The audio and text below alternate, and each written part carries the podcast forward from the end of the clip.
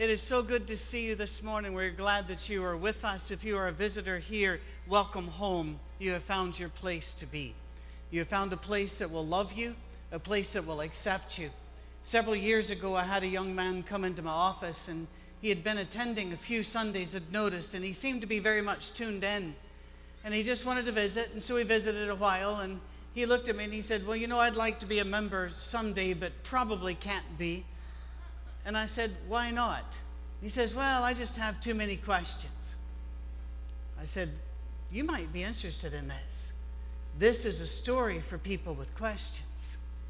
This is not a story for people who have it all answered. This is a place where questions were asked beginning with God. And he said, God asked questions, and I said, Let's have a look.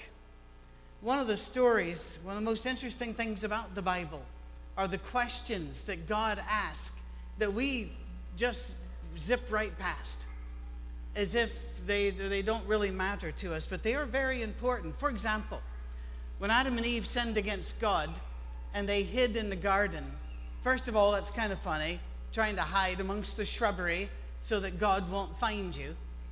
When God walks into the garden, however, he says a very interesting thing. He says, Where are you? Now, being God, he probably had them located. He, uh, he doesn't need GPS, he's quite good at this. But they didn't understand where they were. And they, they answered, Well, we've hidden because we've sinned. They didn't quite understand that where they were was estranged from God. They hadn't gotten that yet, but God began the conversation with the question. But there's another question I want to talk about this morning. I find it fascinating. And it was asked outside the tomb on that Easter morning.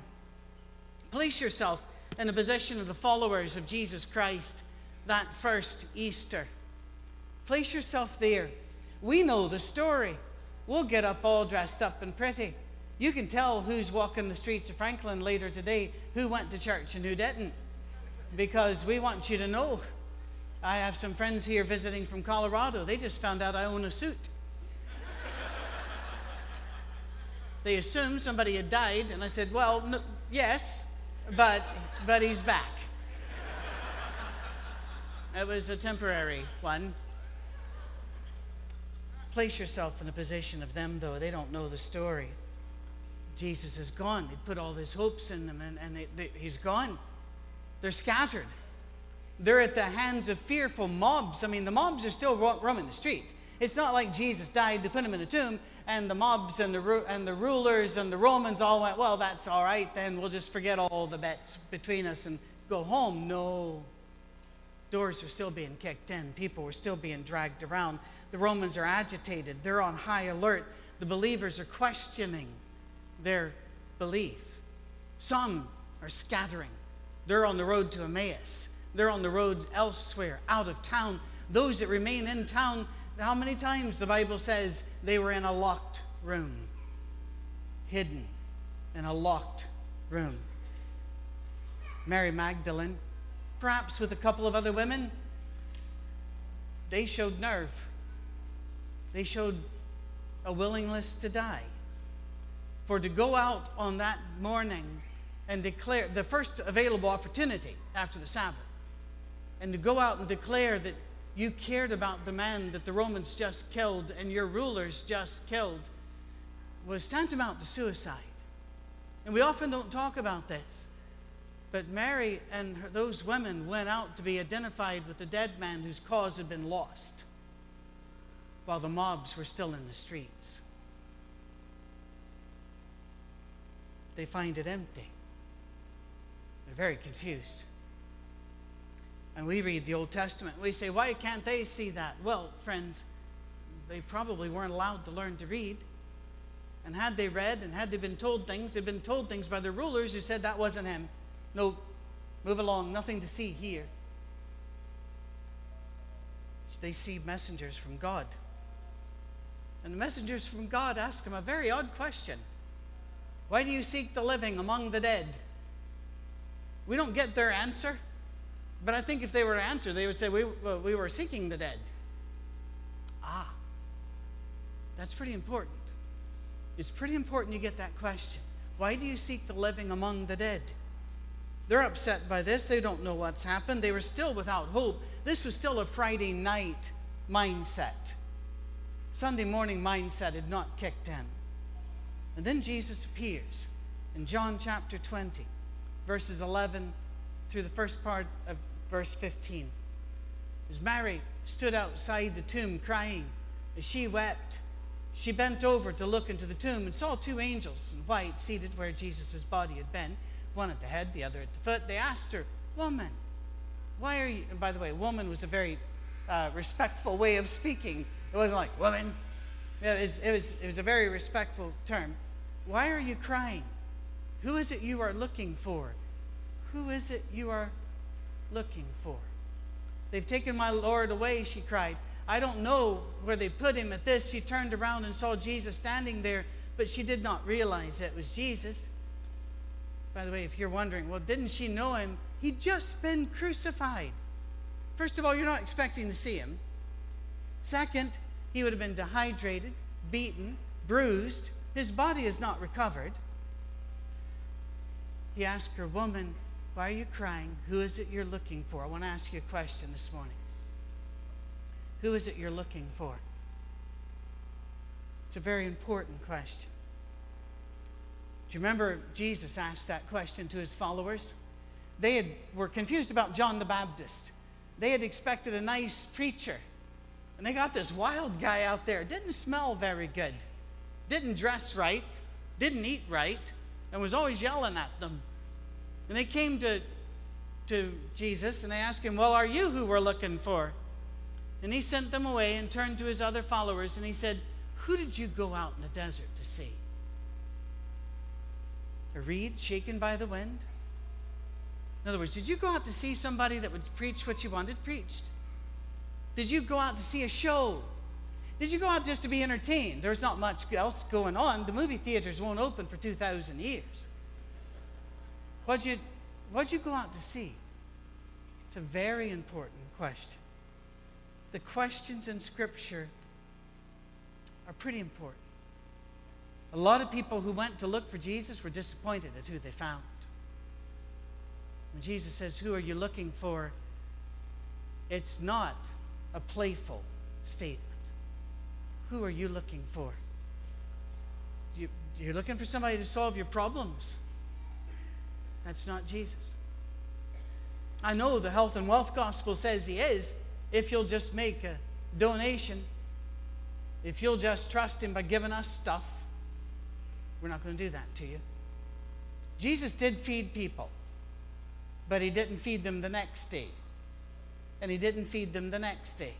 So feeding them wasn't the point, was it? It was to show them who He was. He even raised people from the dead who died again. That's interesting.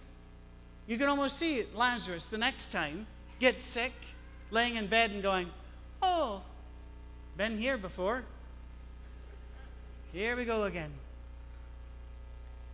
So rising, raising them from the dead wasn't the point. The point was to show them who he was. Who are, who are you looking for? What do you want on this Easter morning?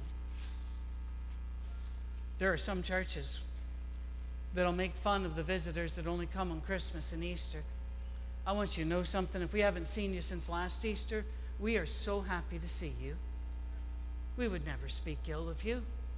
We know you're looking for something. We want to talk about that this morning. Jesus didn't say that if you follow him, you're going to get rid of your problems. He said if you follow him, you'll get more. Do you remember that? He said if you listen to me, families will divide. Peoples will divide, brothers will go against brothers. He was not who a lot of people say he was. I've seen the pictures of Jesus, not the real pictures, but the ones we made up hundreds of years later. And he always, he's so white, he looks like he's a member of the Swedish ski team. He has beautiful hair. I don't know what products he was using, but it's beautiful. Always seemed to have a sheep as an accessory. But the real Jesus was the son of a carpenter, and that word probably means stonemason. He would have scarred hands, muscles, scars on his arms from the bricks and the blocks. He was rough looking. In fact, he was so rough looking that when Judas betrayed him, he had to go up and actually grab onto him, kiss him. The word kiss means hug or a kiss. It, it, it's hard to know what happened there, but he looked just like the farmers and the fishermen that were standing around him.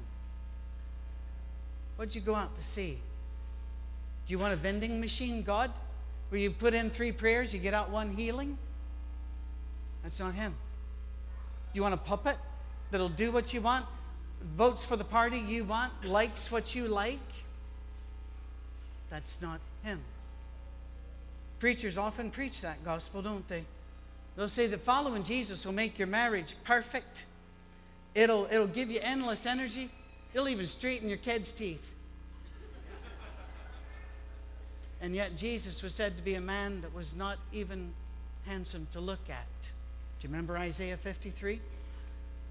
He wasn't even good looking. If you're following Jesus to get rid of your problems in your life, you need to stop and ask, it, ask yourself, who are you looking for? Jesus didn't tell Mary to stop crying, have some faith. Come on, get with the program. He didn't do that. He didn't magically take away her confusion. He didn't magically make it safe and give her a safe bubble to where the Romans and the, and the angry Jewish mobs couldn't get to her. Instead, his solution was to give her a job. She was the first missionary of the risen Lord.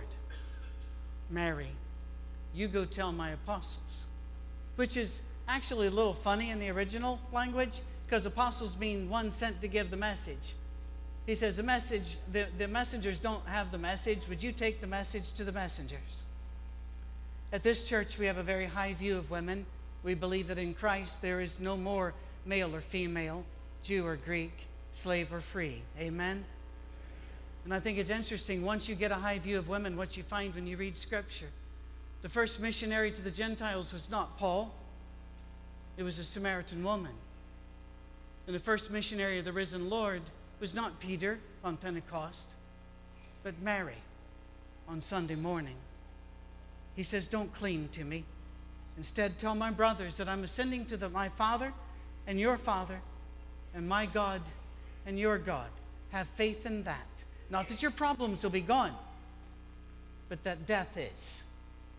Death is no longer one of our problems. Note what the message was.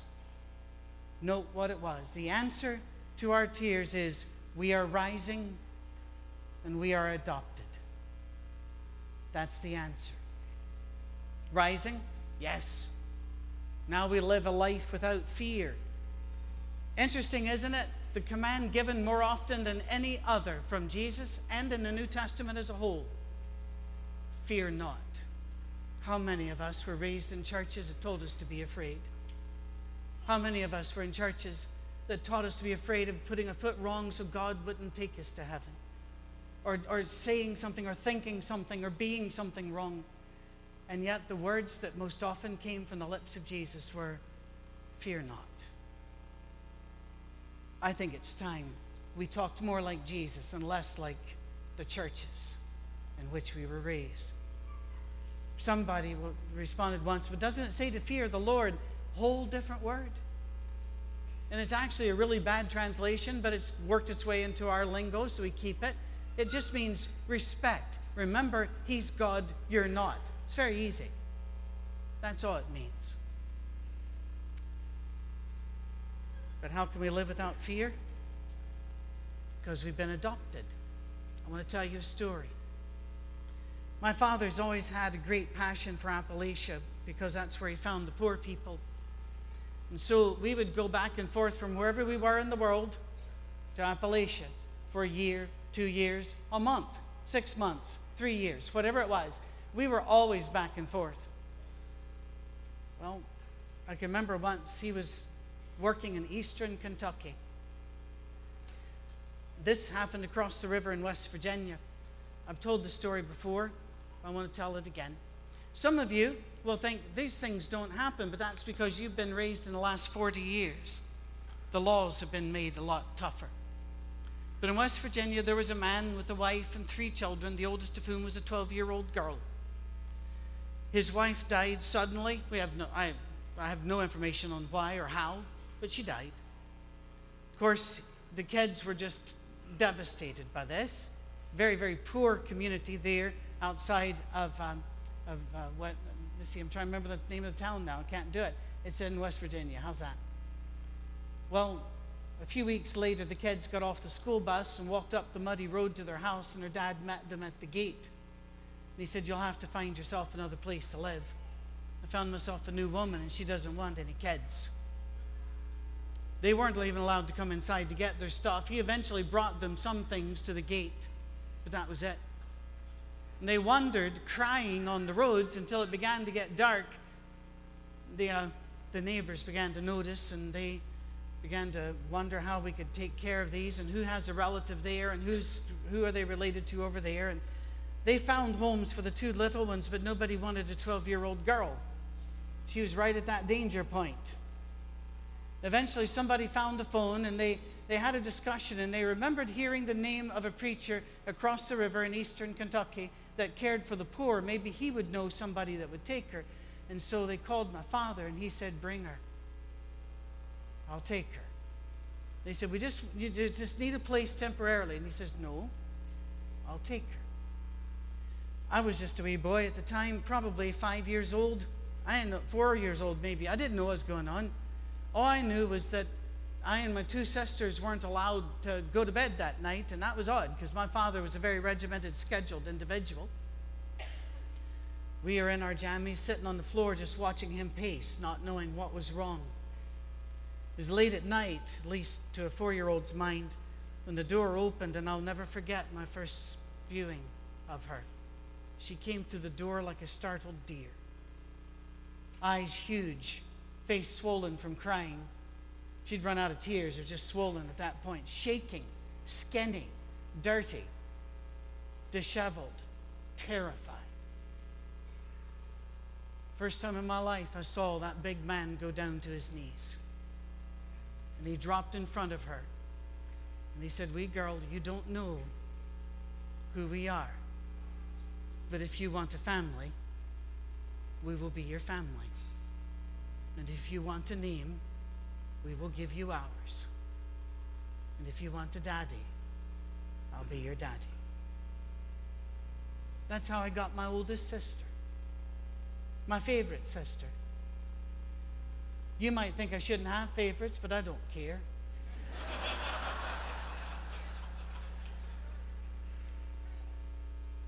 she is now retired and living in, in Alabama with a preacher husband that she spent a great deal of her life with in Africa, twice surviving coups, men with machine guns and machetes coming after them because they preached the Christ her grabbing her children and running out the back door as the men come in the front. When you ask her, why would you spend your life like this? She will tell you about the time that a big man she'd never seen before dropped in front of her and gave her a name. It was only few months later that she always wanted to do something to prove that she had value in the house. And my father kept trying to say, No, you're, you're just a daughter. You don't need to worry about that. You have your place. But eventually he gave in and he said, Well, you can clean out the freezer. And I don't know what all the things were going on, but some reason she forgot. And at dinner, he asked her, Did you clean out the freezer? And she went pale and shook and got up so quickly her chair fell over and she ran out of the room to go clean it then. I'd never seen my father cry before. But he cried and went after her. And he said, No, you need to know. You don't have to clean a freezer to be in the family. You don't have to work to be in the family. You're in the family. Jesus' message when he said, Who are you looking for? We're not looking for a vending machine God or a puppet God. We're not looking for God to solve all our problems. We're looking for God to adopt us. And that's the God we found on Sunday morning. We've been given a name, we've been given ascension, we've been given no fear this God will also make you ascend as he did his son. Your body will drop here, but please understand. Come on, really. By the time that happens, aren't you done with it? You've even done with some bits of it before the rest of it dropped. You even replaced those. Some people have a new hip, new knees, new teeth, new ears, and I'm thinking, well, you're just ascending bit by bit.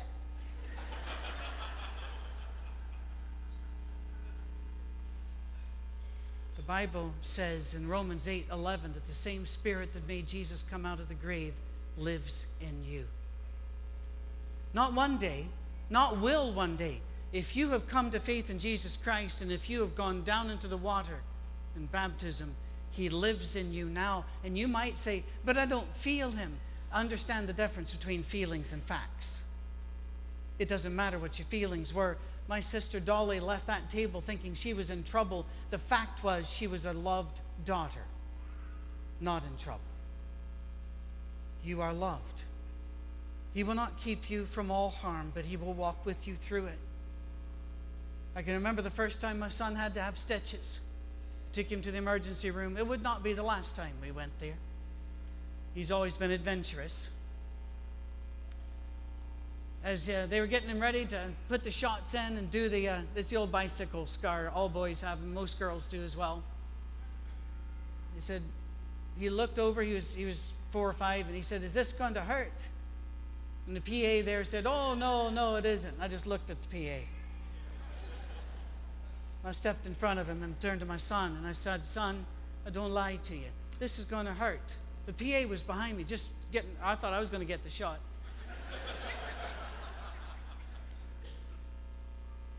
I said, I, I can't stop this from hurting, but it needs to be done. He nodded. I said, This is what I will do, though. I'll put my hand over your eyes so you don't have to see, and I'll hold your hand. That's what God does to us. He doesn't say, I won't make it not hurt, but I'll hold your hand. When my grandmother was found after a stroke, she never regained consciousness in a hospital for a few days. I made it, I'd just come back to America just in time for this, and made it to her bedside and held her hand. And I said, Mom, this is your your grandson, Patrick. You need to know something. If you want to stay here, we will honor you and care for you every single day of your life. But God's got your other hand if you want to go with Him. Within a few minutes, she took God's hand. He doesn't promise us no problems, He promises us presence. A life without problems? No. But a life without fear? Yes. No fear for you who are in Christ Jesus. You are saved, you are sanctified, you are risen. The risen Lord is in front of us and says, Follow me. And we follow him. Join a larger story. Live for something bigger than yourself endure hardship like a good soldier, knowing that it will be worth it all, for we cannot die. Our Lord is risen, and we have been adopted into the holy family of God. The scene in Revelation 1. I'm going to read it in just a moment, but before I do, let me explain what's to my left and to my left. Sorry, you're Americans. It's not left left.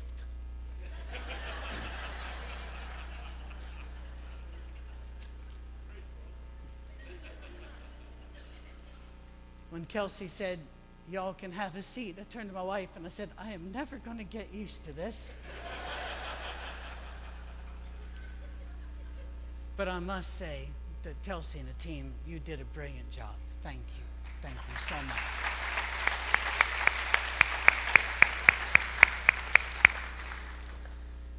These are ugly crosses. They're supposed to be. They were made that way on purpose. There's chicken wire covering it, although God bless them, the ladies of this church found the prettiest chicken wire they could find. and it's even kids safe because it's coated with plastic or something so kids won't get caught on it. And I'm thinking, you know, the point is danger, but anyway. We're about to take the Lord's Supper. Now, if you're a visitor here, you need to know something take. I don't care what religion you're from. He doesn't either. He didn't put any of that. He said, Whosoever will may come. Who are we to put a restriction on what God said was open and free? The bread represents his body. The cup, it's grape juice. We don't put wine in it. There are wee kids here, and the wee kids can have it. It represents his blood given for us. But we don't talk about the whips and nails, we talk about the risen Lord. Visit with each other, pray with each other, laugh with each other, talk to each other, tell your kids what's going on.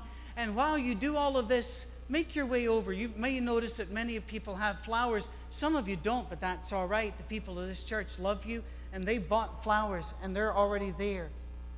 Come on up put flowers. This is 360 all the way up. Some tall people will be about if you need to reach something high. We want these to be changed from an ugly symbol of death to a symbol of beauty and life. Take your time. We have time for you. Take pictures. It's all right. People say, it's in a church. No, you're the church. This is merely a bunch of sticks and plaster that we're meeting in. Places aren't holy, people are. Take your time. Enjoy the process. After we're done with today and people are leaving, I am going to ask some fairly stout, muscular lads, eh, well, and any lady that considers herself stout and muscular. I'm going to let you select yourself on this one.